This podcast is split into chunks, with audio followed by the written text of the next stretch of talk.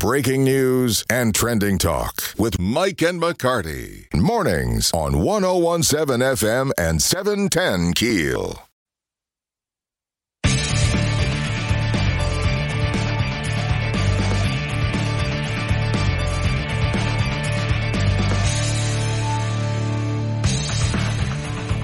One zero one seven FM seven ten Keel Mike and McCarty with uh, some exciting news, especially West Shreveport.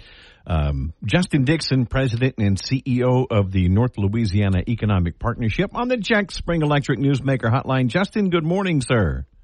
Good morning, Mike. Good morning, Aaron. How are you guys?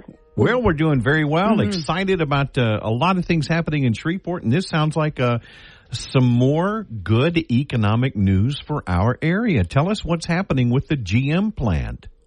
Absolutely, absolutely. So you saw the announcement yesterday. Uh, ThyssenKrupp is is joining our ecosystem, uh, and they are going to be taking up 600,000 square feet out there doing supply, supply chain logistics uh, operations, and we're excited. It, it adds to the steel industry that we have that is continuing to grow in the Shreveport, Bossier, North Louisiana area, uh, with companies like Benteler Steel, uh, like Ternium, like McElroy Metals. Uh, we're building that cluster that says, hey, we're a we're a metals fabrication type town, and, and hopefully this will just continue to give us opportunities to grow. What does ThyssenKrupp do? Uh, they do a lot. Uh, across all spectrums of metal, metal production, and in this case, metal supply chain. So uh, they will be uh, they'll be storing, warehousing, distributing uh, heavy heavy metals. Now we know the uh, GM plant has about three and a half million square feet of uh, space available. Or is is it's Thyssen? Is that how you pronounce that? Correct. correct. ThyssenKrupp. Are are they going to take over the entire facility? No. So this is what we're really excited about. You know, everybody has thinks they has an idea of what's going on at GM, but but maybe we all don't. There, there's three different buildings. You have A, mm-hmm. B, and C. A, B, and C are in really good shape. That's the one that ha- houses the U.S. Postal Service and Globus and a few others. Uh, and this is Building C. This was the old paint shop. If you drive out there, this is the less attractive building. And uh, what IRG is going to be doing, and by the way, they've been a good partner on this. Uh, they're going to be rehabbing that facility. They've committed to to sprucing it up, putting a new roof on it, putting paint on it, and um, it's a little over a million square feet. Uh, correct me if I'm wrong, but it's about that. And this ThyssenKrupp will be taking about six hundred thousand. So in essence, we will we will get a new partner out there, but we'll also be creating some better product out there. That's what I'm all about. So how many, how, how many jobs, Justin? That has not been solidified yet. It is not a huge job creator, uh, but that has not been solidified yet. So we'll have to wait and let them come up with that when it's finished. How much are they planning to invest locally, this and ThyssenKrupp? We don't know. So in the facility, uh, probably five to ten million, but that's that's just a guess because they're still doing some engineering in there on what needs to be done to uh, upgrade that facility. Uh, but something in that range. The, the, news release, I'm sorry, they says that they are on the cutting edge of renewable energy. That sounds a lot different from what you describe them doing. Um, is it? Is it? Um, we don't know, really. I mean, really, the answer. Well, we we don't know at this point who their customer is going to be. Uh, we, we haven't been given that information, and that will come out in time. But uh, in the metal spectrum, they have all kinds of clients, and uh, it, just about it's kind of like everybody's in technology now. Everybody's in that spectrum. Um, they have clients that are they're producing different materials uh, in that sector, and, and I'm sure we'll roll that out in time. Now we know we don't know the number of jobs. Do you know what type of jobs that are going to be available out there? So this is this is materials handling. This is this is a distribution supply chain type operation. So, so it's it not manufacturing; be, it's going to be distribution. Correct. Okay. Correct. When when will they be up and fully operational? What's the hope? Well, yeah, as soon as possible is always the hope, right? Yeah. But uh, you they're going to have to rehab that facility, but I I can tell you they're itching to get in there. Uh, I would imagine there will be there'll be some movement in there before the building is complete, uh, but definitely by the end of the year. We're talking with Justin Dixon, President and CEO of NLEP. Let me ask you a question that everybody's going to say. I mean, we all had high hopes too when we heard the the E word, and um, you you know that. I mean, you weren't here at the time, but you know, Elio Motors was promising us the moon, and we got we didn't even get any moon dust.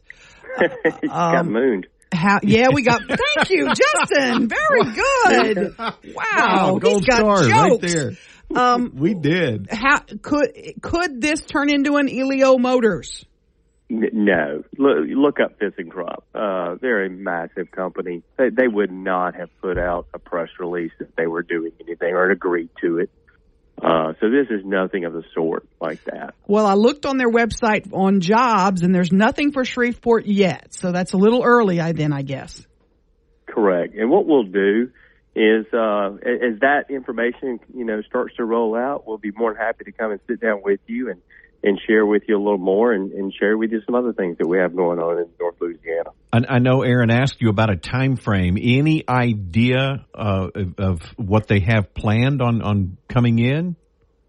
I know there still needs No. to be rehab on the building, but uh, have they got plans yet? Right. So they're in the process of working that through with IRG and IRG's uh, team. Uh, it's just going to take a while. If you saw that building uh, from the inside, you'd realize it it has some rehabbing, some work to do. Mm-hmm. And so uh, they'll they'll jump on that immediately. They're already working on that with IRG's design team and, and engineering team and construction team. Uh, and I would imagine you'll start seeing stuff move out there pretty quickly. Okay. Do you have you you have a lot of lures in the water? Do you have any fish, other fish nibbling that you can give us hints about? You, you, we're always fishing. We're always getting nibbles. You know how that is there. Yeah. It's a cloak and dagger type type business, and unfortunately, it just it needs to be um, because these projects not over till they're over. Um, you know, we we had one this year that we were the consultant's recommendation to the company. We were the in-house consultant's recommendation to the company. In the end, uh, it just didn't work out. So you have to keep fighting or keep fishing until it's not just in the boat, all the way to the bank and in the kitchen. I know I know you, oh, in the frying pan. Yeah. I know you, um, I know you follow these things closely. What, I'm going to ask you one good question and one bad one to follow it up. What is the best thing we have going for us? And what is our biggest hurdle? So the best thing that we have is we have the infrastructure in place. You know, we have the two interstates, we have the waterway. We, we're two and a half hours from Dallas, which is a lot of people. So if you want to make something, this is where you want to make it. You want to take it over there. So we're in a great spot.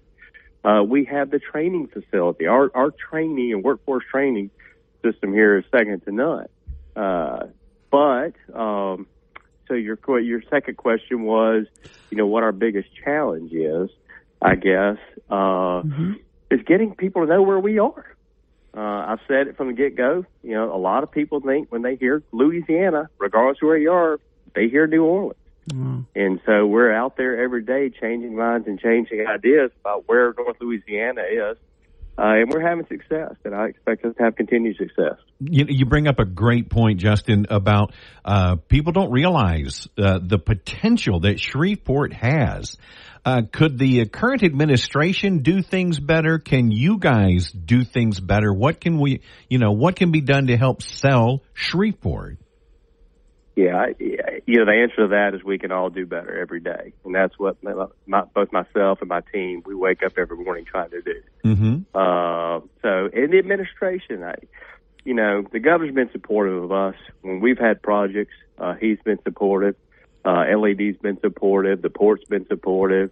Um, BRF, you know, we're working together. I think the main thing we've got to do, and if you ever hear any of those entities talk, we're we have to continue to work together. And I don't feel like maybe we've done that in the, in the best way in the past. Uh, we are doing that now uh, at a very high level. You know, I speak to John George and Eric England on a weekly basis. Um, I speak with Rocky on a weekly basis. Uh, we're all working together because that's what it's going to take to pull us where we want to go.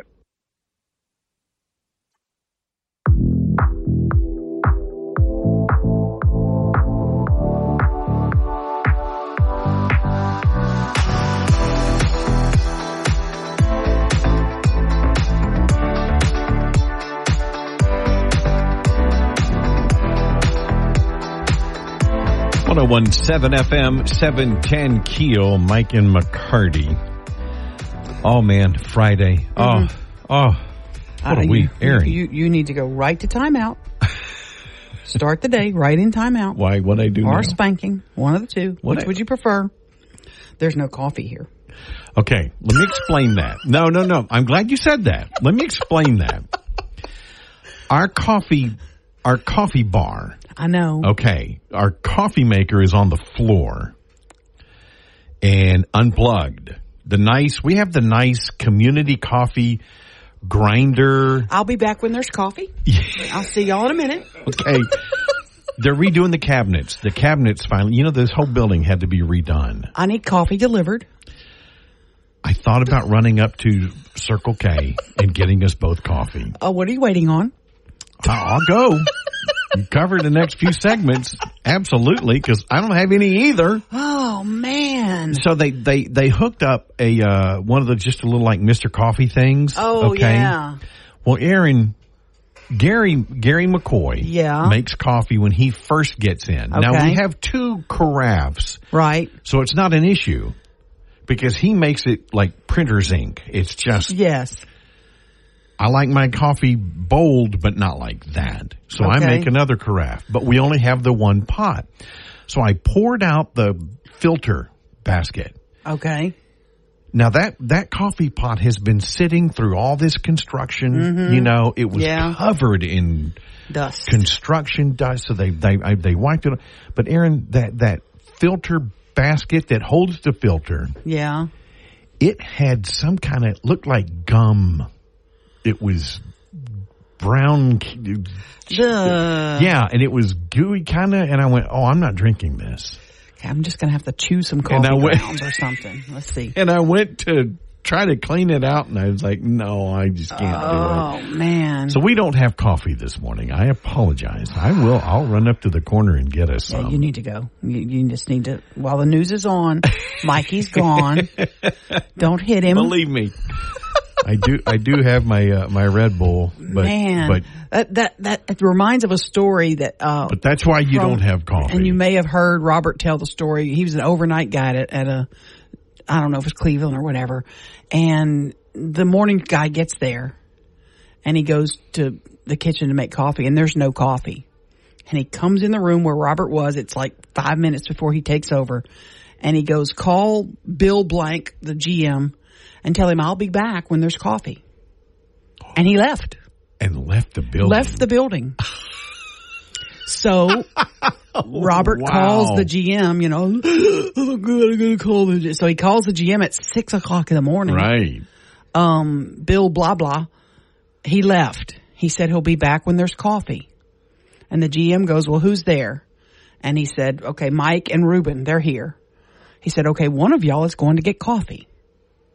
So they had to decide who's going to wow. run and get coffee so this big shot morning DJ will come back to work. so, uh, which one's going? I'll go. I'm telling you, I'll go because No, I would never do that. I would, but man, the, talk about juice. People are like, "Co- wake the GM up at six o'clock. Tell him say- if I have coffee, I'll come back. no, you couldn't do that today. No, you couldn't do that I mean, today. that, those days of those. to never come back. Yeah. Yeah. Bye bye. You Yeah. just can't have those kind of egos around. But yeah, that happened back in the day when, you know, you had these big superstars and, uh, he left the building That is, and you're just stuck. Oh, I guess I'll just play some more songs. yeah. Oh man. That go, that that feeds right into that nightmare. The the you know the, the, the radio. yeah. Yes, mm-hmm. not not no more music. And Well, you, you, you and- don't have to go get me coffee, but Ruben has seen me before with a lack of coffee. It ain't pretty. Well, I there's coffee down there. If you want to drink it, I'll I'll go get you some coffee. Is it some of McCoy's coffee? yeah. I'll take a little cup of that. Okay. I'll try I'll- I'll bring you some. That'll keep me from being a growly bear. Okay. Well, I'll definitely go get some. In fact, Ruben, fire that off. I'm going to get coffee now. What do I?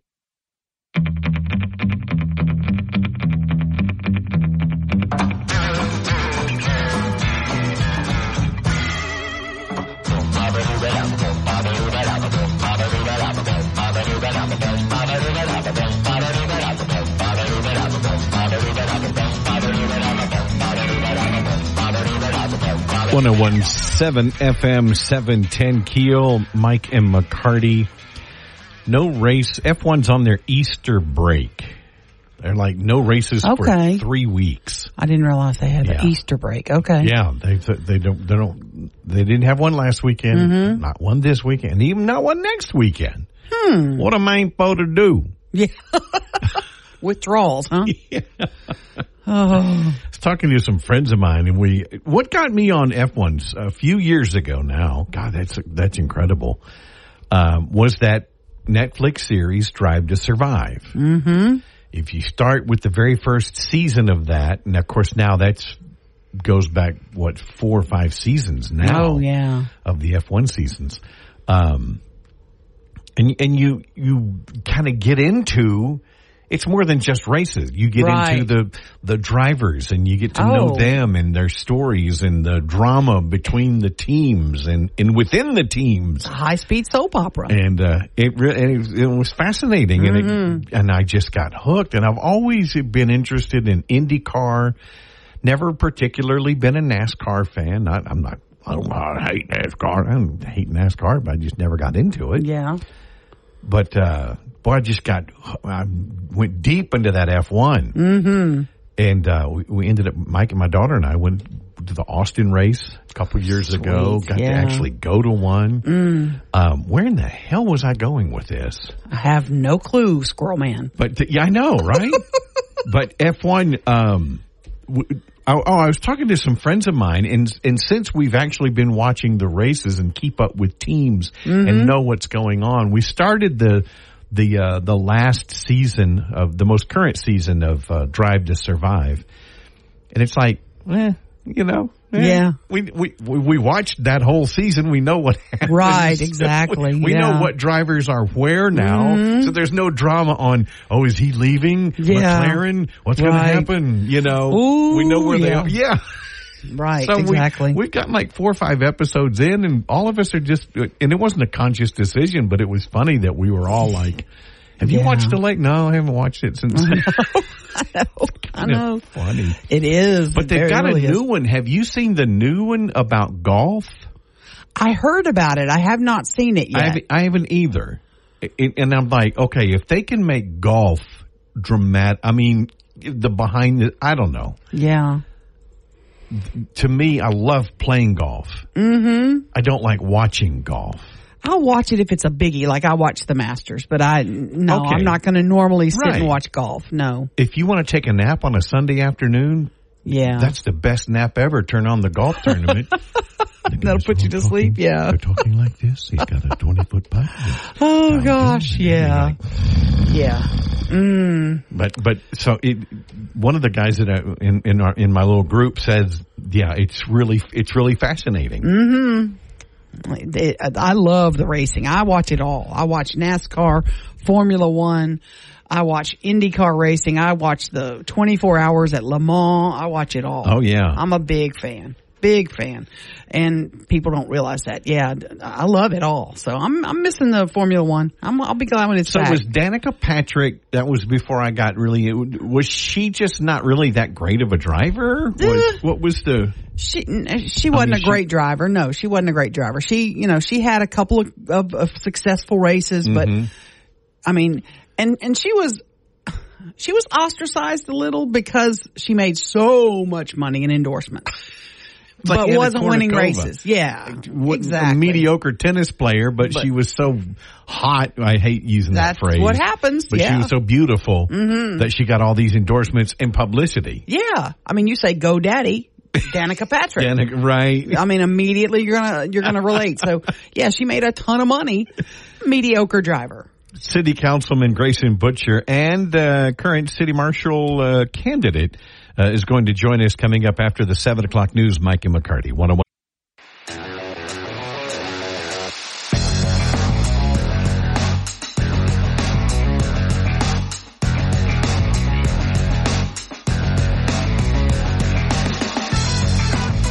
One zero one seven FM seven ten Keel Mike and McCarty. Where I was going with all of that about F one in the last segment, um, the you know the, the Mrs. My wife. I Mm-hmm. said the wife. You know the wife is a. And, and we got a message on the Shreveport security system message board. Somebody was terribly offended that I said the wife. Yeah, Like and you I'm can't say my wife anymore either. She's Because that's like she's your property. She is my property. I put that ring on her finger, and look at Aaron. I say that in jest. Did he say that out loud? Did he really just say that out loud? Uh, his she- wife is a- his property. Let me call her. What's her digits? Oh yeah. Do you know what your husband? If you were in my house radio? and I said, "Make me a sandwich," you ought to see what she would throw at me, or yeah, or, or yeah, right. if yeah, you know Mike's wife, I would like everyone to text her right now. right, it's okay. It's she's up. Text her right now and say, Oh, Mike just She's on said plane." you were. He, she was his property. I was kidding. I know. I know. I know. It was a I just joke. wanna see if her it's phone the will blow up. absurdity that makes it funny. So your wife does I'm not going- watch Formula One with you? Uh, no, not really. Not at all. No, Won't my even daughter loves you? it. My daughter and I. love Okay. it. And and it's funny because with Formula One, you rarely can watch the races live because Right. you know in Abu Dhabi they're at two in the morning our time. Oh, I'm, That exactly. kind of thing. Australia, yeah. Mhm. So I've got the F1 app. And Yes. so I can watch it at any time, and then all the shows that are correlated with what it, the pregame I, I and all the too. practices. And I set my phone aside because I don't want to see the oh, alerts I about turned, who I had won. to turn them off. Don't want to see any of that. Yeah. We got a message, by the way. Danica did finish second at the Indy 500 one year. So that was a respectable finish. Okay. Not bad. Thank you, Joey. Yeah. Um, but anyway, saying all of that, every weekend it's like we've had something. We last weekend was Easter, and we drove, you know, over to East Louisiana to my cousins and mm-hmm. spent the day and had a wonderful time. Yeah. But weekend before that, my daughter was in town. We were going and going and going. Right. And weekend before that, so it's like this weekend, girl, Just chill. I'm not going Oh, any place. I get you. I got yard work to, you know, I've got to get some yard work done. Mm-hmm. I got to get some housework done. What housework do you do? got dogs to take care of. I vacuum, Okay. vacuum the house. All right. I got a vacuum cleaner for Christmas. Did you really? Yeah, so, so there you go. Oh, that'll, boy. That'll tell you between my wife and I. Oh, I got man. it, and she'll tell you the handle just doesn't fit my hand. That's good. That's what That's she'll good. you. Yeah. it just doesn't fit my hand. That sounds romantic. I've done that for years, vacuuming the house. Okay. Do a little dusting And too? then folding clothes for years. Oh, I hate Casey, folding clothes. Yeah, I do. Casey says, Dad, I remember you, you know, like put on a mash, you know, and, and sit and fold clothes. oh, I hate that. I don't that. like, yeah. Mm. You just do what you gotta do. I just get them straight out of the dryer. Well, I've gotten to the point where I've got a basket. and I just kind of Yeah. drape them in there. That's, Oh my goodness. Pull my yeah. shirts. Yeah. What is coming up after seven? Uh, we've got Grayson Boucher, Shreveport City Councilman, going to join us. Uh, he's a city marshal candidate. We've talked to uh, James Jefferson earlier this week. And uh, also later this morning, Wayne Smith, police chief, going to join us, as will uh, Caddo Commissioner Mario Chavez, Mike and McCarty. One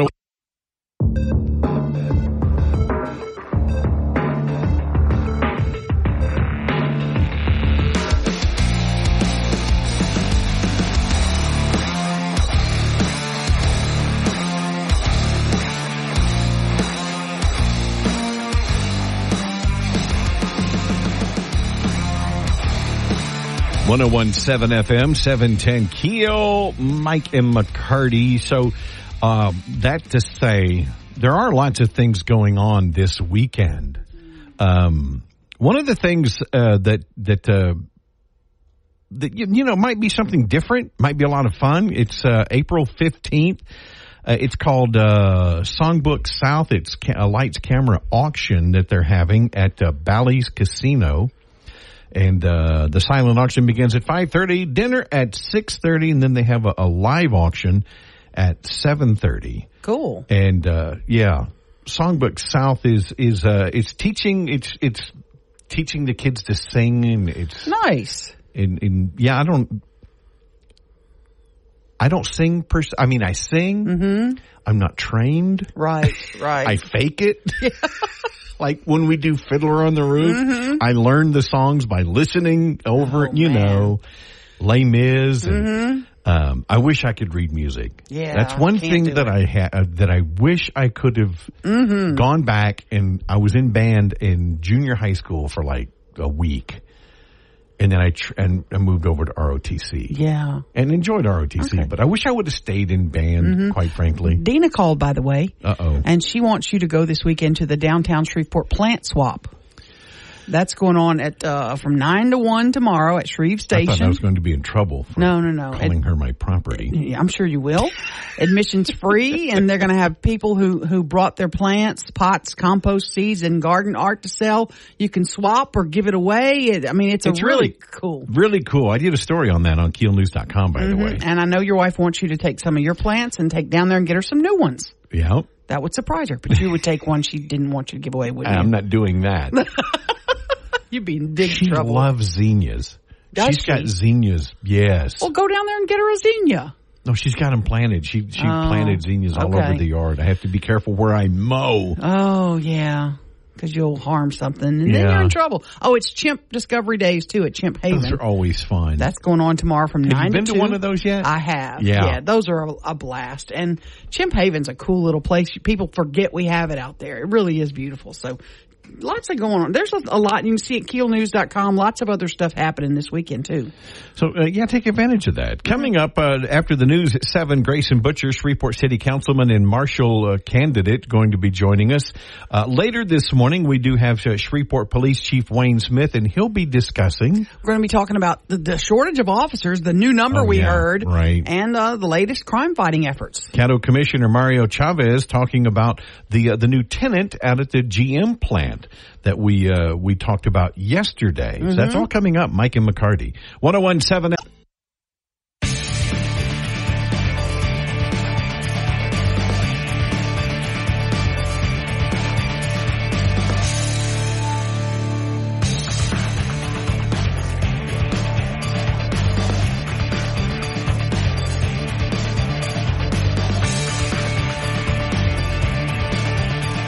oh one seven. One zero oh one seven FM seven ten Keel Mike and McCarty on the Jack Spring Electric Newsmaker Hotline. Shreveport City Councilman Grayson Boucher, also candidate for Shreveport City Marshal. Grayson, good morning, sir. Hey, good morning. Thanks for having me this morning. Thank you for uh, agreeing to talk with us. Uh, your candidacy for Shreveport City Marshal. Tell us how that's going. How did that come about? Well, it's going really well. Uh, we, we've had just an over overwhelming uh, amount of support from the community. Uh, you know, a lot of people have called, a lot of people have helped us, wanted to walk. I mean, we've just had an overwhelming uh, amount of support. Uh, it came about, um, you know, several years ago. I had actually talked to Charlie Caldwell, who was a very good friend of mine, and um, we had talked. And I said, "Look, Charlie, whenever whenever you decide to retire, I would really like to run for your position." So this is not something that, that, that I just came up with out of the blue. This is something I've been thinking about for a while. Um, I had, I had thought about it after Charlie passed away and had thought about maybe not running for city council again. And, uh, things just kind of progressed. Uh, I listened to their budget presentation, um, because the city council has to approve the, their budget. And for, for the last four years, we've had a lot of questions about where a lot of their money goes that they do, that they collect from fines and fees. And after that budget, budget presentation in, in November, I decided uh, that I really needed to run. I also found out that the that the current interim marshal took a, a very large pay raise, um, and, and I just think that in, in our environment right now in the city, uh, you know, a department a department that has 30 employees, I, I just don't believe $181,000 is a is an accurate salary. There's there's other things that that money could be spent for. So I, I did decide to go ahead and run. Actually, there was somebody that was going to run for my city council position in anticipation for me running, and and unfortunately, that person backed out about two weeks before qualifying. So that that's where we are. Um, I'm I'm ready. I think that there's there's an, an interim that can take my place that will do a very very good job. I'm not going to say his name, but he does have experience. So uh, I'm just real excited about the potential, and I'm real excited about about our campaign. Uh, talking with Grayson Boucher, candidate for Shreveport City Marshal. Grayson, we, we know you spent a lot of your career with the fire department. Uh, so, what do you say to those who say, "Well, he doesn't have any law enforcement experience"? How do you lead a law enforcement agency? Well, I, I, I say this: um, the city marshal is is a very administrative position. Number one, um, I do have a lot of experience in budgeting. I've been a legislator that is that has approved budgets for for departments. You know, we approve a four hundred twenty five million dollar budget in the city of Shreveport. Sometimes I don't like the way that money's being spent, but we do approve that budget. When I was at Fire District Five, we had about a two million dollar budget, a little bit over two million dollar budget, very similar to what the marshals is, and I and I ran that for eleven years. Um, so, so I have the administrative experience. Now, when you go back to the law enforcement experience, uh, I was justice of the peace for four years in Ward 8, which basically is the judge that, that, that orders the papers and the judgments that the marshal's office signs. So I'm very familiar with service, with writs, with, uh, I did a lot of evictions. I did probably over 200 evictions, uh, in the time period that I was justice of the peace. So I'm real familiar with what the job does. And then, then thirdly, I have the experience whenever I was fire chief at Fire District 5, when we started, it was a very small department. I made pretty much every call from shootings to, to, um, uh, you know, to assaults to, you know, babies that, that had stopped breathing. I mean, to car wrecks to all these different things. I, I made these calls and, and there were times that you'd be there for 10 or 15 minutes by yourself without the sheriff's office. Grayson, so, why are, why are you better qualified than Mr. Jefferson, who was Charlie Caldwell's, you know, right hand man? I think that I'm I'm more qualified because I can get this budget under control, and I do have other ideas from the for the marshal's office. Um, I'm I'm not necessarily saying that the marshal's office is completely broke, but yes, in Shreveport right now, people are wanting change. People are wanting to see some different things. I mean, we give us some examples of other things for the marshal's office, different things. What what what what, what would you put in place? Well, the, the first thing I would do is give myself a 25% pay cut. I would take that $40,000 and I would put it into a new program that would focus on getting into the schools and going and talking to children about domestic violence, sexual assault, um, you know, gun violence, and, and starting kind of early. And that's what that deputy would do. He would go around similar to Dare, but just a little bit of a step above that. So that's that's step one. Step two, I would they have a they have a fairly good uh, warrants department. I would increase the number of warrants deputies to go out and try to work with SPD to get these people off the streets that have warrants. You you see this all the time. The people that are being arrested right now that are being re-released, and then there's warrants issued and they can't find them. So I would I would work with SPD in that in that way. Um, also, during high crime times, I would take some of that that money from fines and fees, and if SPD needed some help, I would I would put a deputy on at the expense of the marshal's office, and then. Like at the parade, um, it's a real strain on our police officers. We're down a tremendous amount of police officers in Shreveport. You know, the marshal's office didn't didn't help at all with either, with any of the of the of the parades. So that's another thing that we could be doing. SROs, we're low on SROs in Shreveport. Is there a place for the marshal's office to work in as SROs? So I understand what the what the job of the marshal is, but I have vision that that I don't believe that my opponent does. And the officers in the marshal's division are they all post certified law enforcement officers? It, it's hard for me to nail that down. I know there's 30 employees. I think they're down four or five. I heard him say yesterday or uh, Tuesday that they're down four, but I've heard that they're down five, um, five officers or five deputies. Um, and for, I've heard two numbers. One time he was on your show and he said 14, but I have records that show that they have 20 post certified deputies. So I, I don't really know. I, I think that they have about 20 post certified deputies. Would you get, would you get, would you get post certified? Would you go through the training to become post certified if you won? Uh, that's, yeah, I mean, uh, you know, it's a, it's a 18 week class now. I think I heard, uh, Mr. Jefferson say he went through a 10 week class. Absolutely. I mean, if I'm, if I'm going to be the marshal, um, yes, I'm not going to make that. But is, not that a right away? Isn't that a full time academy that you would have to go and? Yes, yes, and I don't want to eight hour days. Dedicate, yeah, I don't want to dedicate and say that until I get in there and see what I have to do as marshal. But yes, once things are, you know, once we get things lined out and get our vision moving forward, absolutely. Now, I will also tell you this: I already have a chief deputy in mind who has over 30 years of law enforcement experience from drug DEA task force. Um, in administration, uh, I mean, so so th- this person would be a very good supplement to me as as chief deputy. So um, the, the law enforcement aspect of it to me is not that important. It's, it's getting in there and being able to have vision and put the people under you that have law enforcement to help you push your vision forward. One last thing in our last minute. To those who elected you to the city council and are now saying you're you're now abandoning you're our you're our conservative voice on the council that we want, um, and now you're you're you wanting to leave midstream. Uh, what do you say to those folks? Well, I tell them that, you know, this is something that I've been wanting to do. I also tell them that we're a 5-2 council right now. You saw the votes the other day and I, I heard Dr. Jackson on the radio and, and, and it was not the entire council that didn't want to push these streets through. Um, I, I tell them that, that I have gone through, I think that I have a interim replacement that, that will be very, very good, that has experience. And there are about 10 or 15 candidates. But you, but you don't appoint that interim replacement. Well, no, I don't. No, you're, you're exactly right. But but I have talked to some of my colleagues about this interim replacement, and I do feel like that that that person will be putting in. I, I really, really do. I can't guarantee that, but I really do feel like that.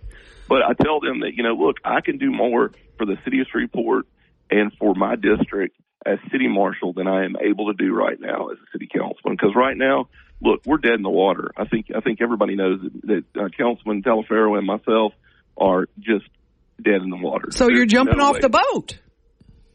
Well, I'm jumping to try to help do something that I can actually push forward and help get something done in the city of Shreveport.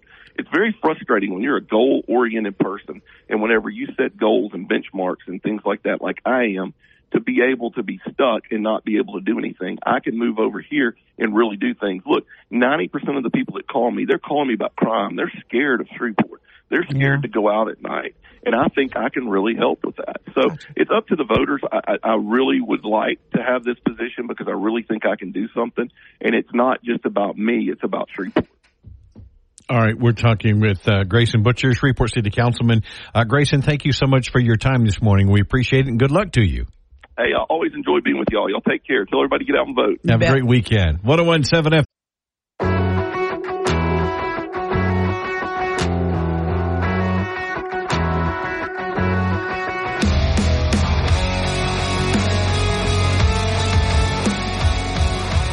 One zero oh one seven FM oh seven ten Keel. Also a free download. The Office Furniture Source Keel News app, where you connect with us on the Shreveport Security Systems message board. Don't forget, early voting starts tomorrow.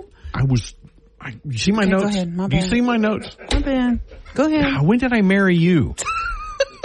the election is April 29th. Early voting starts tomorrow. And runs through. Tomorrow. His notes are great, aren't they, Ruben?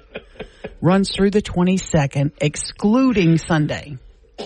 I had that. 8.30 to 6 p.m. You can go to your registrar voters office. There's also a satellite location at the library at Bert Kouns in Southwest Shreveport where you can go vote. On the ballot, of course, you're going to find the city marshal's election and those propositions, those bond, what are we calling them? Reauthorizations. They're not renewals. Well, because they were allowed to expire. Not the current administration. So they're technically new, but they're, they're, they're They've some been of on the books since when? Some of them going back to the 40s. The, Golly. the most current one, the Mm-hmm. newest one was like 1970. yes. So these are, these are not new tax, you're not paying anything new. Nope. I, I do, I say, look, we need to pass all six of these. Mm-hmm. They, they just, they, What if somebody fire. What if somebody pays their property taxes like now before the election? Can I pay my property taxes based on what's legal now? Because I would go do it now. Right, now, Yeah, these are I've not paid on the books. I've, hey, I've already paid mine for this year. I paid them for this year. Those aren't on the books. I want that money back. Shut up! Don't say that.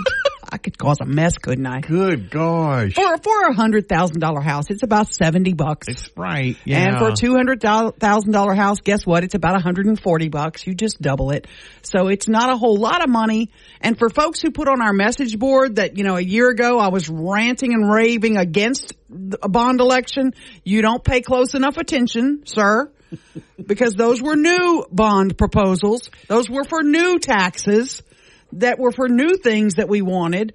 These are taxes that have been on the books, some of them for since 1940.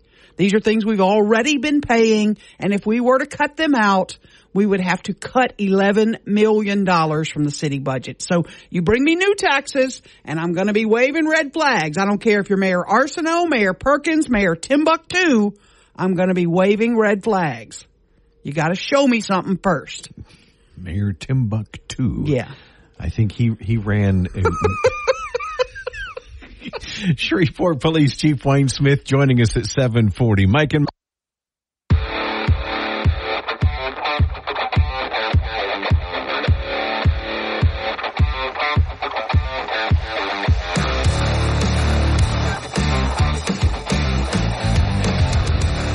One zero one seven FM seven ten Keel Mike and McCarty. You real quick. You had a story on these mobile trash cans. Yes, New York has has bought these. They've got robot trash cans. dogs now. They've got electronic trash cans. And these trash cans move to where they sense a bigger crowd is. They go and they go. They see like there's 50 more people over here, so we're going to move over there. Now people think they're creepy and they're a little bit scared of them right now, but you think they're know, monitoring conversations and Of course they you know, are. I mean, Of course they are. That's my only that would I, I even hate to use the word criticism. My my my suggestion to Barksdale Air Force Base mm-hmm. during the air show, record crowd. Oh yeah. Aaron, they had maybe two trash cans on the whole flight Oh line. gosh, more trash cans, please. It was it was you you had to literally search and go walking for a trash can. That was my that's my only my only Mm-hmm. Yeah. suggestion to them. Uh, Shreveport Police Chief Wayne Smith going to be joining us uh, after the break. Mike and McCarty. One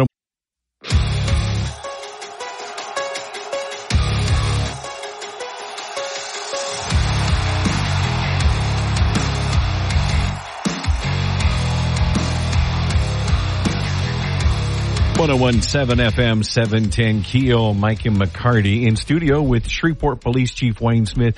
Chief, uh, at the uh, luncheon that we did earlier this week, you were giving the um, you guys I guess do a monthly update to the business Yes, association. Uh-huh.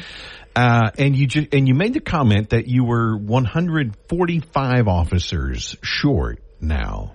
Uh, that is that is correct. The last report we remember, Aaron and I both looked at each other. Our when you jaws said that. dropped. Yeah, because I thought we were around 130 short. Have That we was- lost 15 officers in the, in a matter of a month? Uh, not exactly. That was a statistical uh, estimate. Uh, as of that date when I made the report, uh, we had uh, 135 that was officially off the book. Uh, we have about seven or eight or so that has turned in their letter of intent to retire uh, very soon, and I know of three or four more uh, that has talked about it. That for all intended purposes probably will uh, here before long. So that put me at prospectively around 145 or greater. how many do you? How many do you typically get out of a class? 10? 15? We began a class uh, here in, uh, I think February with about 15, and I think about eight remain. So generally, the uh, passing rate is around 50 or 60 percent. So you can So- you can't keep up. no, it, it's difficult. It is a daunting task. How are what, you? Go what, ahead, Mike. What causes uh, if you start with 15? Uh, do do seven or so say this isn't for me? They can't hack it. You find out something in their past. What what causes uh, that attrition rate? any particular reason that you can come up with, you're probably correct. Uh, that's what makes it difficult for me to maintain officers. Everyone in the state and the country knows that the best trained police officers around come from SPD. So the training is really, really demanding. If you make it that 18, 19 weeks, without a doubt, you're among the best of the best. And some people along the way, uh, just find out that it's just not a fit. You have told us over and over and over again. We drag you in here all the time, and you have said you're working on uh, getting lateral moves from police officers from other agencies. But I'm going to be quite blunt here, and I, you know, I, you understand when people look at making a lateral move to Shreveport, and they look at the stats and they look at your numbers. You really are facing an uphill battle when you're looking at even that too, right? I must agree. Uh, the majority of the laterals that we receive uh, come from smaller agencies. Uh, that obviously our benefit is a lot greater. Don't have Google. you know what I mean? Yeah, You and, know? and they're looking for you know greater benefits and greater opportunities. Okay.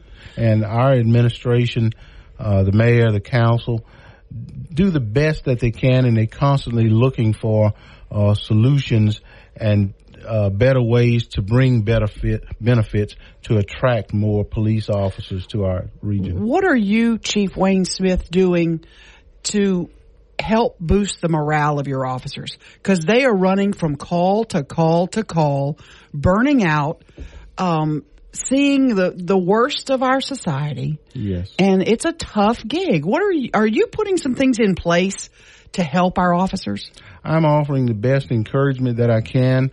Uh, I'm working closely with our administration to examine the, the, the whole picture to see where there's areas to improve, uh, uh, benefits, uh, just everything that I possibly can to help boost morale and keep, uh, officers here in Shreveport. Aaron, you bring up a great point. You know, firefighters. Everybody loves to see the fire department Of come. course. You, you know, they're here to, to, to, you know, stop that situation, help you. Uh, police officers are entering a situation that is generally going to be at that person's probably worst moment in their life. Sure. and a police officer has to go in, whether it's a violent situation, a, a you know dangerous situation, and then try to solve that. Mm-hmm. And that's there's a lot of stress involved in that. You bet, you bet. And it takes it takes a special kind of person, and Mm-hmm. it's you know it's I looked at it as a ministry. I agree with you uh, wholeheartedly. It is a calling. You got to have the heart for this uh, policing anywhere in our country, and you got to look past the uh, the benefit, the pay, and genuinely in your heart care for people and wanting to help people. Let me. I talked to you off the air to make sure you were okay with me asking you this, and we'll, you can tell me what you can and can't say. Uh, KTAL was reporting last night that uh, uh, some police officers had sued the city over their working during the pandemic. After Mayor per- former Mayor Perkins declared an emergency, um, there are then uh, things that kick in where those officers are then because they're working overtime or extra time during an emergency situation where they're supposed to be getting time off and that they had not been getting time off. They sued. Now I believe they have won. What can you tell us about with, with regard to that? And I assume you're going to do everything to make sure that you're following the law. Absolutely. Uh, the administration is working hard to bring a, a resolve to this matter. Uh, during the pandemic, uh, I think the question, the concern was, was City Hall uh, officially closed? Was it officially declared uh, inclement days where officers would be entitled to uh, additional pay or time off? Is your plan to give them time off if you ultimately lose this law, legal battle and don't appeal? Or would your plan be to give them uh, extra money? Well, I have to rely on the administration. Um, uh, whichever direction they decide to resolve this, then we will act appropriately uh, to make sure things are, are settled in the in the best manner that's uh, uh, amenable to the officers. Okay. How many officers are are we do we have on staff on the street right now? Probably in the 50s and 60s. See, we have six different shifts that are offset to when they come to work to when they get off. So that number is constantly changing. Um, I mean, we- in the department right now, uniformed officers. How many do we have on on staff? on staff? Yeah. uh, Oh, oh, with total? the police department Yeah. total. Yeah. Oh, okay, okay. Uh, 400 plus. I'm not sure of the exact uh, number, uh, but we're budgeted for 580. Okay. One more thing, the bond proposal that's up for reauthorization there are two, three of these that impact your department. Okay. That are critical. I mean, I'm just going to give you a minute to, to plug those. Those are really police and fire uniforms and equipment, pensions, and your three platoon system totaling w- close to five million for your department. That's critical that these are renewed, correct? It is. It's very, very critical because this, this has been the standard that everyone is accustomed to. And if uh, by chance something doesn't work out right Saturday, uh, the funding will have to come from somewhere. So cuts will have to be made in other areas to make this up. The three platoon system uh, that enables us to have three shifts of officers around the clock. Mm-hmm. That's that's the election coming up on the 29th. You bet. But early voting starts tomorrow. So if Yeah. you're not going to be around, you need to get out and vote. It's important. Absolutely, and I encourage everyone to uh, please assist us in this effort. Uh, uniforms and equipment, we have to be uh, equipped uh, to do our jobs, and as as everyone else uh, knows, uh, at some day we would like to retire from this job. So, uh, retirement benefits is, is very very crucial. Are you retiring anytime soon? Have you discussed it, thought about it yet? I, I hadn't thought about it. I love what I do, and I don't even think about retirement. I just think of each day as a an awesome opportunity to do more for this city. And as long as health and strength allows me uh, to do that, I want to give my life to service for a purpose much greater than my own. Shreveport Police Chief Wayne Smith. Well, we appreciate your being here. We appreciate your efforts and uh, and, and our prayers to every member of the Shreveport Police Department. You bet. Thank you sir. very much. Have a great weekend.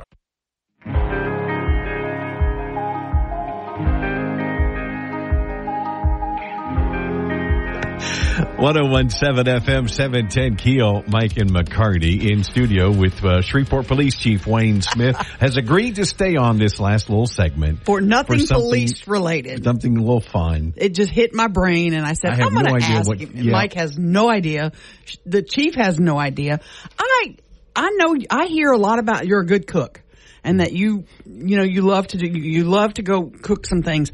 But I wanted to ask you on the day that you, um, are going to go meet our maker and you, and, and God says, okay, Chief Wayne, you get one final meal. You think God's going to call him Chief? He might. He might. he might. well, I'll answer to whatever he calls me. Amen. Uh, this is a silly segment, but I just I thought about it because he's a, he very he appreciates good food. What's on your final plate? Frog legs. You serious? Yes, I love frog legs. Out of all the uh, the, the things I eat, that probably is my favorite. really? Okay. What do, what is your? Do you have veggies? What's what's the veggie going to be on there? Straight frog legs. Just a big old pile of frog legs. That's right. I'm. How I'm many frog meaty- legs can you eat in one sitting? Uh, probably a hundred or so. You cannot eat a hundred frog legs. I guarantee you I can. Wow. I go to places. A places lot that of have. frogs in wheelchairs now. I go to places that has buffet and I close them down. Wow. Right. Okay, dessert. Dessert of choice. What is your favorite dessert? Chocolate cake, and a chocolate cake for me is a uh, a, a yellow vanilla butter cake with chocolate icing. My cousin cooked me one yesterday, Oh. and I eat chocolate cake most of the night. last Okay. night. And Matter are- of fact, I had a piece for breakfast. Iced tea drinker, soda drinker. What are you? What's this on the? What's your drink? Your beverage? Sweet tea. Sweet tea. That Can you used to see be this mine. plate? Sweet tea. Can you see this plate piled up this high with frog legs? a big old chunk of cake on the side, And a glass of and sweet washing tea. it down with tea. Well, and, and at home, I, I grow my own mint. I love sweet tea with, with fresh mint. okay, but no veggies, no starches I on the we- plate, knew just frog legs. Just frog reason. legs. Oh my goodness, See how I move? he's dancing like a frog. now, as we Chief, I'm going to tell you about the phone call I got from the nurse at my doctor's office. She Okay. said, "Stop that sweet tea immediately." oh boy, yeah, yeah. Thank you for the advice. thank you, Chief. Appreciate it. Thank. Mario all. Chavez is going to be joining us after eight o'clock. Mike and McCarty.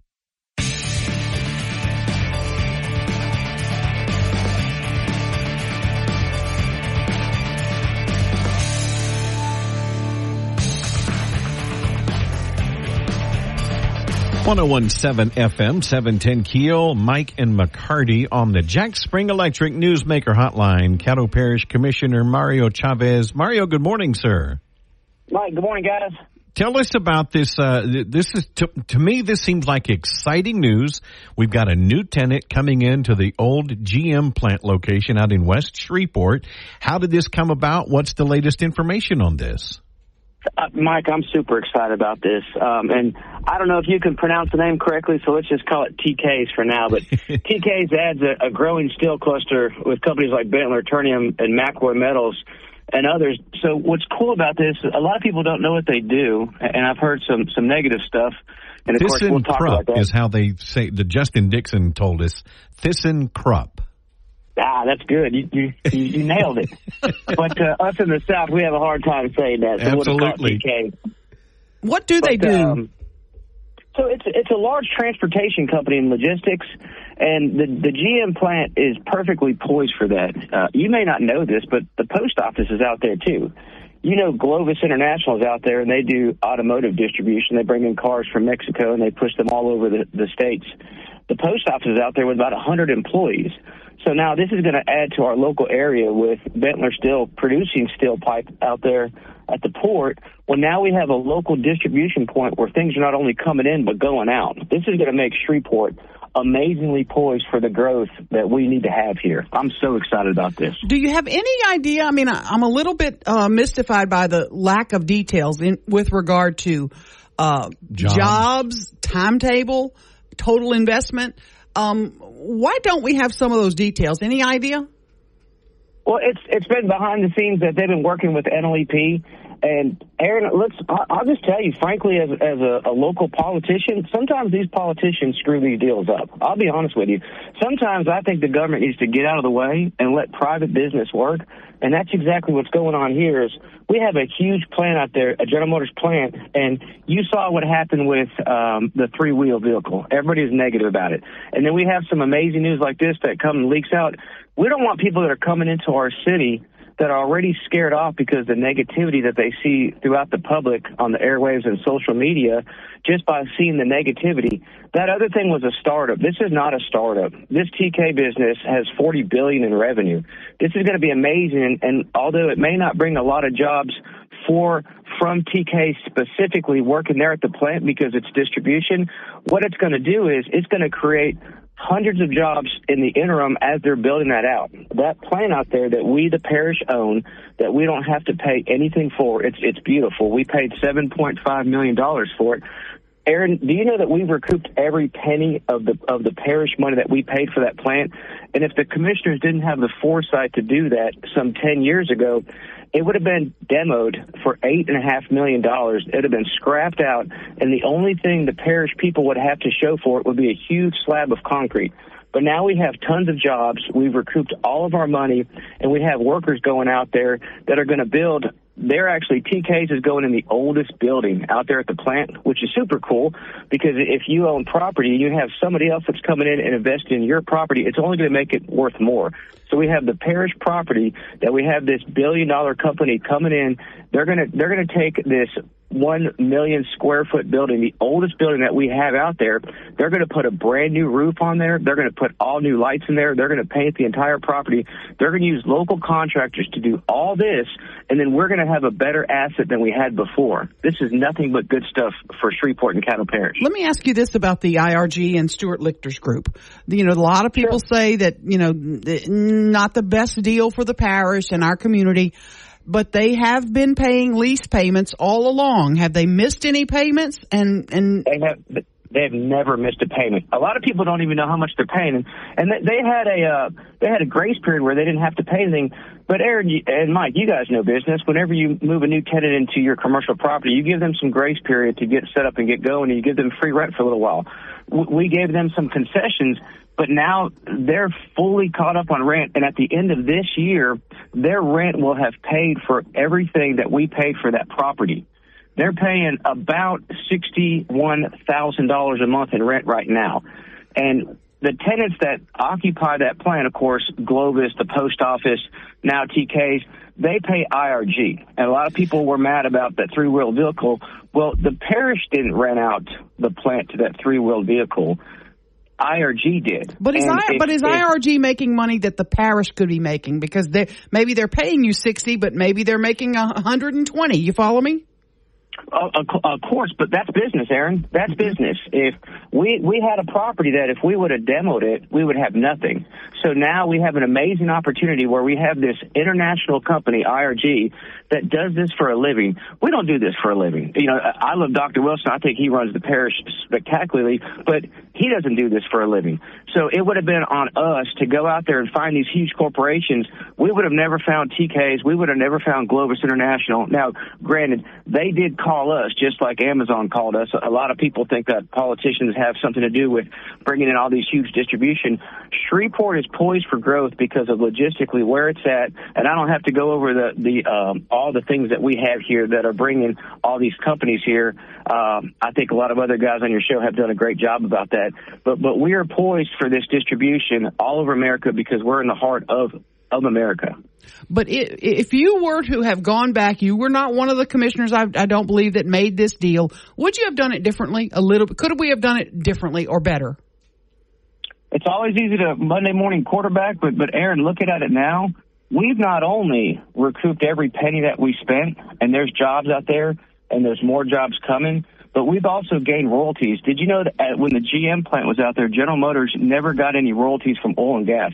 We've leased out that land to oil and gas exploration, and now we've made money off that as well.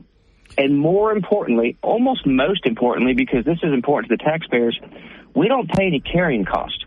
So not only have we recouped every penny for the people, if we didn't do what we did and, and push it to IRG and have them manage it, we would have had the carrying cost on that property. And a lot of people that are not in commercial real estate may not know what carrying cost is. But right now, there's about a $345,000 a month carrying cost that IRG foots the bill for. They pay for the lawn care, the bug spray. Nature will always try to take back over, and you have to constantly push it out. They have to take care of everything. They've had to go out there, fix the roof, fix a lot of things.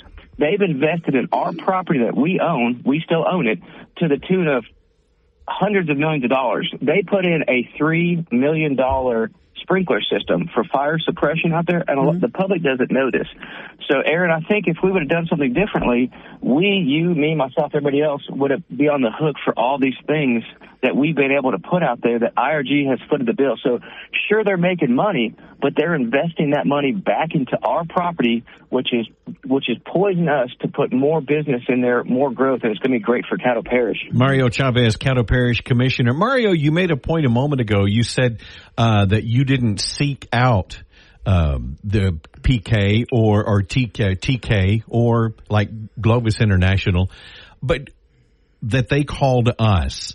But would that be something that we need? Maybe the commission or the or the the mayor's administration to have somebody on staff that does go out, maybe uh, uh, you know a lobbyist per se for the city of Shreveport to go and seek these opportunities. That's their full time position. Wouldn't that be something worth having? So, Mike, the answer is yes. However, we kind of we kind of have that scenario already. We have the BRF, we have uh, NLEP, we have uh, Caddo Parish. All these joint people together, working together, are, are really going to do this. And NLEP, Justin Dixon's group out there, they've done an amazing thing. So you have to not only go out there and bring in the big fish, but you also have to cultivate the local area so that it's ready for those big fish. And that's what Justin's team has really done great at. He came on board and he really started seeing, okay, I'm looking around and I have to get everything ready. I have to get everything ready so that when the big fish do come in, that we have the infrastructure with power, with roads, with infrastructure ready for these guys. The site selectors are going to come in and say, okay, this place is ready to go, turnkey, let's move here. So we have that already. And uh, you and I both know, Mike, because we, we watch the news. The city of Shreveport right now, they have a lot going on. And if we have some guys that are doing a great job, I think it's advantageous for them just to go to the city and allow somebody at the city to help these businesses, and not just the big guys, but the little guys too, Mm-hmm. to help navigate the waters of how to get the permitting and how to get the zoning done correctly through the city of Shreveport, and let these guys like Justin and the BRF that do this every single day, let them do what they're doing, and collectively we will all be better together. Mario Chavez, thank you so much, my friend. Have a great You weekend. guys have a great day. Thank you. 1017 FM 710. One zero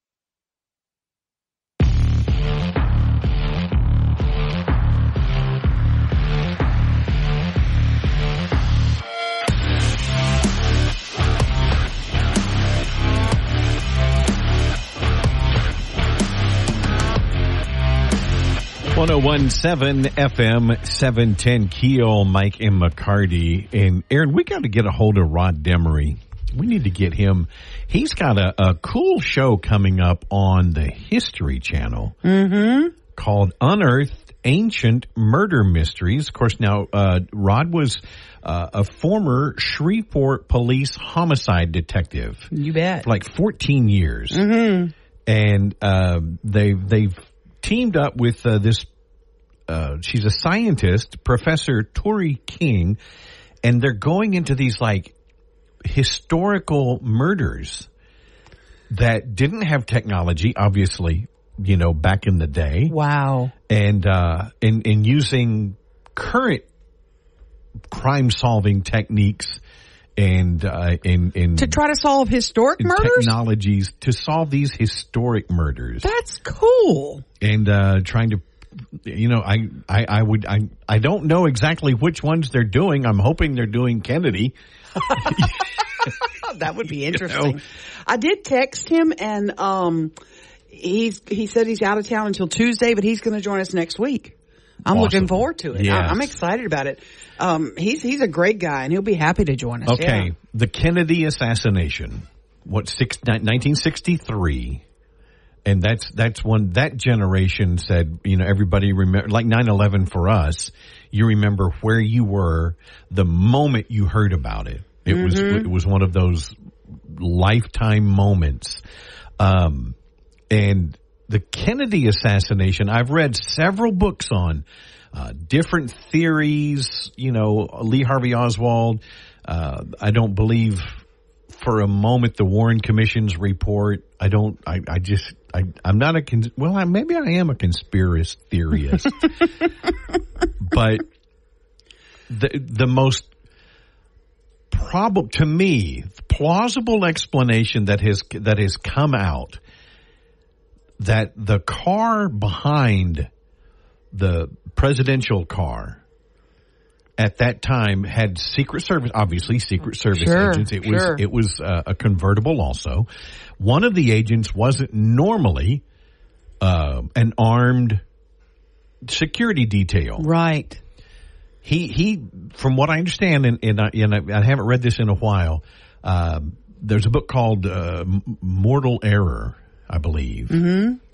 And when the first shot now Oswald did fire shots Sure. from, from the book depository mm-hmm. that's known Right. whether he acted alone or not whether he was hired whether he was a patsy you know that's all still up in the air but when the car sped up, one of the officers in the second car had picked up a rifle and then the car sped up and he kind of fell and fired off a round. And they're saying that that round trajectorily matches Ooh. the death shot on Kennedy's head. and everybody's been hiding that all these And years. so that's why they've been hiding it because according to this theory, the Secret Service killed Kennedy. Oh my gosh! Wow, wow. So I don't think Rod's getting into that one. to me, But it Well, would be interesting. It would be very interesting. It would be absolutely. we need to find out, you know, and I would love to know if they're if that's one of the things they're looking at. Gun Talk's, Tom Gresham joining us at 840. There's a bill in Louisiana to hold gun owners responsible if your gun is stolen and then used in a violent crime. Very interesting. I think he might be pivoting. well, my my answer to that is don't leave your gun in your car. If you're not in your car, your gun shouldn't be in your car. Well, Period. yeah, yeah. No, per- I mean, there's no. How easy is it to bust out a window? Yeah, that's true. That's true. Your car is not secure to anybody that wants to get into it. Mm, that's true. I don't You're care right. if you have an alarm or not. Mhm. We'll talk to him coming up. Mike and McCarty, 101.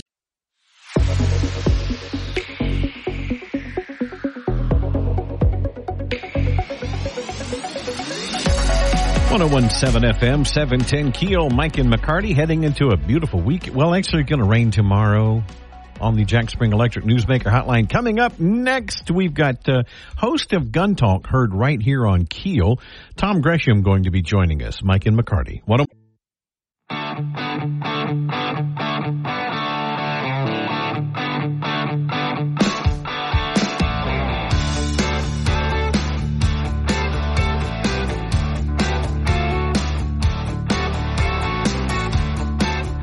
1017 FM 710 Keel, Mike and McCarty. And on the Jack Spring Electric Newsmaker Hotline, uh, host of Gun Talk, heard right here on Keel. Tom Gresham joining us this morning. Tom, good morning. Thanks for taking time sure. out of your busy day this morning to talk with us. Well, good morning. We are at the NRA annual meetings in Indianapolis. About to kick it off here this morning. Oh, it's going to be fun. Louisiana lawmakers proposing a bill to hold gun owners responsible if their gun is stolen from an unlocked car. Um, How big a problem is this for you? Well, it's idiotic. How's that? Uh, That's good. Thank I you. mean, let's just let's just let's just cut to the chase. There are already laws that uh, govern negligence, and so you know you can be charged with negligence if you are in fact negligent. But this is one of those interesting things that I would love for someone to ask this legislator: Who handed you this piece of legislation? Which of the gun ban organizations handed this to you? Because this is what they do. They go state to state and they hand these kinds of uh, pieces of legislation to people so they can introduce them. Nobody came up with this on their own. This was given to them by some, one of the gun ban groups. This was And and this look, was tried in Shreveport last year and it and it failed, but I believe New Orleans has implemented a law like this. Is this something that's kind of spreading the nation?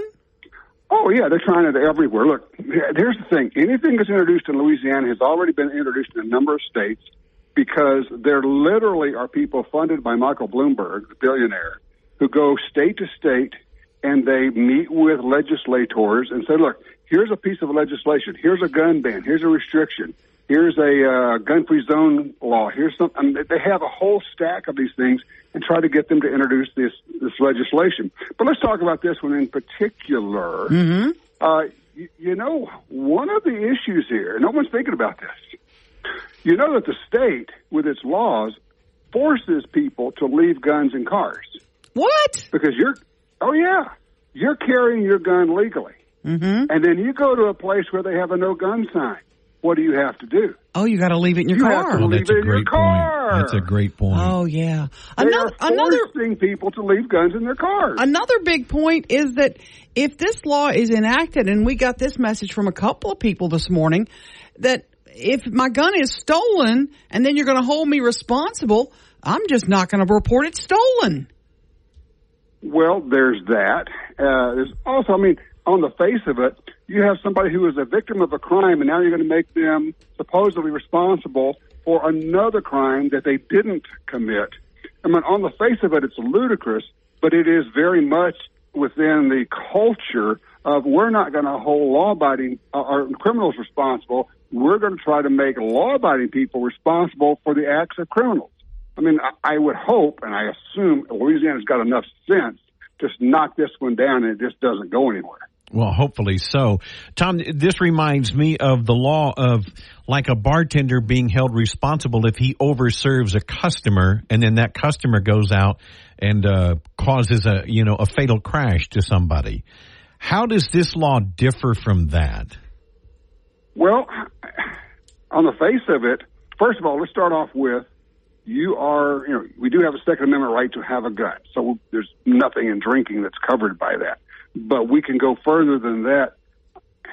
This is just part of an overall arching momentum, if you will, a movement to try to make gun ownership as difficult and as onerous as possible. It's scary.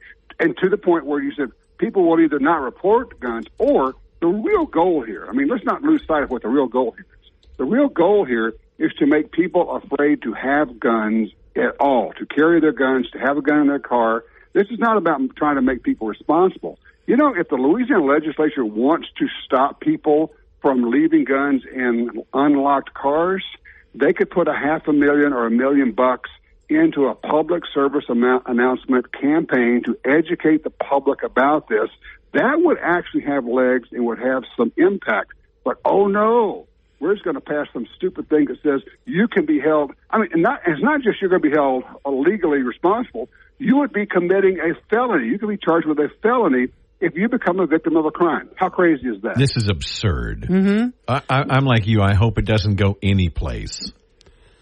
Are these laws, Tom, that are being passed in these wacko states like California, are they driving people out of those states in record numbers? Are you seeing that? Oh, I hear it all the time on the radio show. People call me and say, "Yeah, you know, I'm out of here. This this is one step too far." Whether it's California or Oregon or um, uh, Washington, on and on. People say, "You know, I could put up with the nonsense until they got to that, and I'm just not going to live in this mess anymore." I mean, here's the latest one that just broke this morning. I saw another lawsuit, and now they are filing suit against companies and also the marketing director of gun companies because supposedly they are marketing guns in such a way that makes them attractive to people who would misuse guns. So that's all that is is a chilling effect of saying, okay, if you work at a gun company, even in the marketing department, we're going to charge you or we're going to file a lawsuit against you and be, oh, I don't know, a hundred million dollar lawsuit or something. So this is what these people are doing these days. Is the next step if if someone breaks into my house and takes my gun, then I'm responsible too? Is that is that coming? Oh, absolutely. It's already a law in some places. If you don't have it locked up in your house, if somebody breaks into your house and steals your gun, then somehow you are become responsible for everything that happens with that gun. Notice now they don't do the same thing if somebody steals your car. Oh, I was just about to go there. Yeah. I was just about to bring that up. But Tom, I want my gun handy out in case I'm in danger. I want the gun out on my side table when I go to bed at night. And I don't want it in a locked box. I mean, that's what you've told I- me all these years. If it's not available to you, it does you no good. Now, now on the other hand, Thank you. as a responsible gun owner, you don't leave a loaded gun in your house when you're not there, Right. Where people could get to it. Uh, either unload it or stick it in a lockbox. If you're in the immediate control of the gun, it could be, should be, and in my case, it always is loaded and ready to go. But I'm not going to leave it in my house, so if somebody breaks in, they can take it. And once again, that's where education comes in. You know, they keep telling us education works. How about spend some dollars on this and educate people on safe gun storage? This bill has no chance in Louisiana. I mean, we have a supermajority in both houses now. Not a chance of passing, correct? Correct. It's not going anywhere. But what it is, and I'm glad you guys are talking about it, it is a chance to hold up to everybody what's actually going on from the gun ban organizations out there. And they are spending millions of dollars to introduce these kinds of things. And if you're not paying attention, these kind of things can and do slip through in the legislature sometimes. But you made a great point earlier. They're just doing everything they can to make it as hard as possible to own and carry a gun. Well, the, and sometimes they will actually say it. They'll slip up and say, yes, of course, the goal is to get rid of all the guns. And then one of the other gun banners says, oh, shh, don't say that. We can't say that. We're only after the, oh, yeah, the bad guns.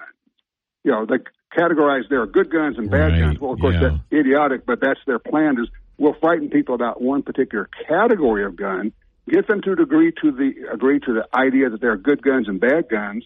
And then, of course, the category of bad guns is infinitely expandable. Tom Gresham, host of Gun Talk, heard on Keel uh, every Sunday, 1 to 4. Tom, what do you have coming up this weekend? I'll actually be doing the show today, recording it on the floor of the NRA show.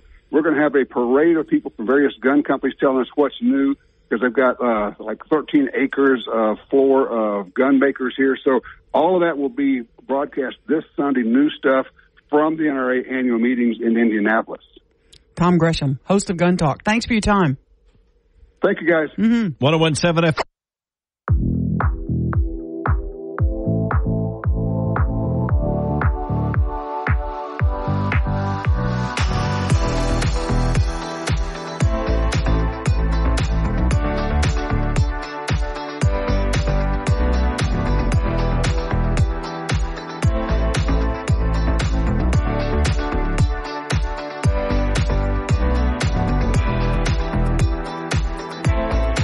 1017 FM, 710 Keel, Mike M. McCarty. Thank you to Tom Gresham talking with us. I, I, asked him about, uh, if you missed the last segment, we were talking about this new legislation being uh, uh, introduced about holding a gun owner responsible if somebody breaks into their locked car mm-hmm. and commits a crime, then you are being charged with a felony uh, as being responsible for that crime. And I asked him the difference between what is this and let's say a bartender serving uh, over serving, Huge you know, difference. a patron. Well, I knew that. I was, I was it was. sounded like you were would, you were comparing them like there was no difference. No, no, no, the- no, oh, no. That's not what I meant. Difference. No, yeah. there's because a bartender willingly is providing that alcohol. and can see the And- person's yes. condition. Now- you can't see somebody that's going to come break into your car. And and uh, now I will say, you can't always tell when somebody's really impaired. Mm-hmm. Uh, my Irish history, I you know back in my day, I could I could consume quite a bit Mm-hmm. and still function perfectly normally.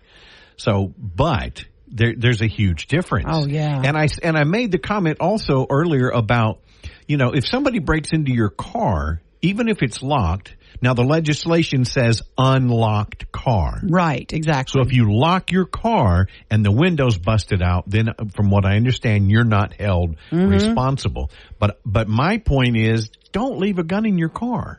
You know, but like they Tom said, you have to. there are places, right? You go, you know, You go to your the airport school. and you got to pick up, you know, pick up the the wife from the airport. Mm-hmm. You can't take your gun in. Yeah, there are lots of no gun zone, There are a gun free places, zones. right? So you can't take it in. You got to leave it in the car. And but the it's- it's a legislation, it's not going to pass. It's, It's, a bad idea. and to me, for the lawmakers who've proposed it, you get five bills this session. It's a fiscal session only. So lawmakers get only five bills that are not fiscally re- related. And to propose one that you know is dead on arrival is just political lip service. I mean, you're wasting your time. Right. Don't you have a better bill to propose for your area of the state than something you know that is dead on arrival? Well, I think this is one of those instances where this person could go, they're, you know, they're basically, quote, padding their resume. Yeah, they're They say, posturing. hey, I tried to I- do this. exactly. Mm-hmm. And it got voted down, but this is what I tried to do. or they're doing what the you know the anti-gun lobby wants them to do because Right. that's the that's who they cater to, and it's it's got no chance. Tom made a great point, and and I, this doesn't really apply to our listeners because that's one of the things they're doing. Somebody not keeping up, though, Aaron. Mm-hmm. You know, I don't, I don't understand how you can't keep up with with things that are going on, Right. That affect your life, and, and you know, the left is going to pass it and and try to get as much things slip by you as they can. Yeah, I saw yesterday, and and I hate to switch gears a little bit, but the Legislative Black Caucus had a big gathering on the steps of the Capitol yesterday, and one of them actually came forward and said, um, the day we took God out of our schools uh, and corporal punishment out of our schools, things started to go downhill. Well, who took God and corporal punishment out of our schools? It wasn't the Republicans. Right? Yes, I agree with you. It, it, it was, you know, it was the left wing folks who Right. screamed and hollered to get God out of our schools. And so now you're changing your tune? Legislative Black Caucus? You want God back in the schools? Well, maybe you better go preach to your ACLU and to those other groups who rallied to get God out of the schools. But you'll never get it back in now. Well, You know, no, I mean, it'd be hard. We're too busy letting drag queens perform obscene acts in front of four and five year olds. But I was shocked to see somebody from the Legislative Black. Caucus say that, and I thought, huh? I was scratching my head, going, "Oh, you want God back in the schools?" Most of the groups on your side don't believe like that. Right, yeah. just uh, just a little heads up. Oh, why'd you make me say that? you pimped me up, and I'm trying know, to close no, well, out. You got me going too. Oh, We're heading into a Friday. We're supposed to be having fun. yes, exactly. The weekend. Mm-hmm. Big weekend plans, by the way. I'm actually going to be playing in that poker tournament at Bally's. I'm going to Oh, be doing okay. that for the weekend. Um, can I borrow some money, by the way? Uh, I'll let you have everything on me. Ruben, can I have some what money? tell you? and you're doing what? And you're doing, you're chilling. I am. I'm chilling this Wife weekend. free zone this weekend, huh? I'm, I'm chilling. I, I will do some yard work, which I'm. I don't. I, I like doing yard work. Yeah. I love my yard. I love how I do my yard. Storm's coming tomorrow though, so you Oh, better get it done today. Oh, that's right. Get out there today and get her done. Get her done. Have a great weekend. Mike and McCarty, Ruben, right? 1017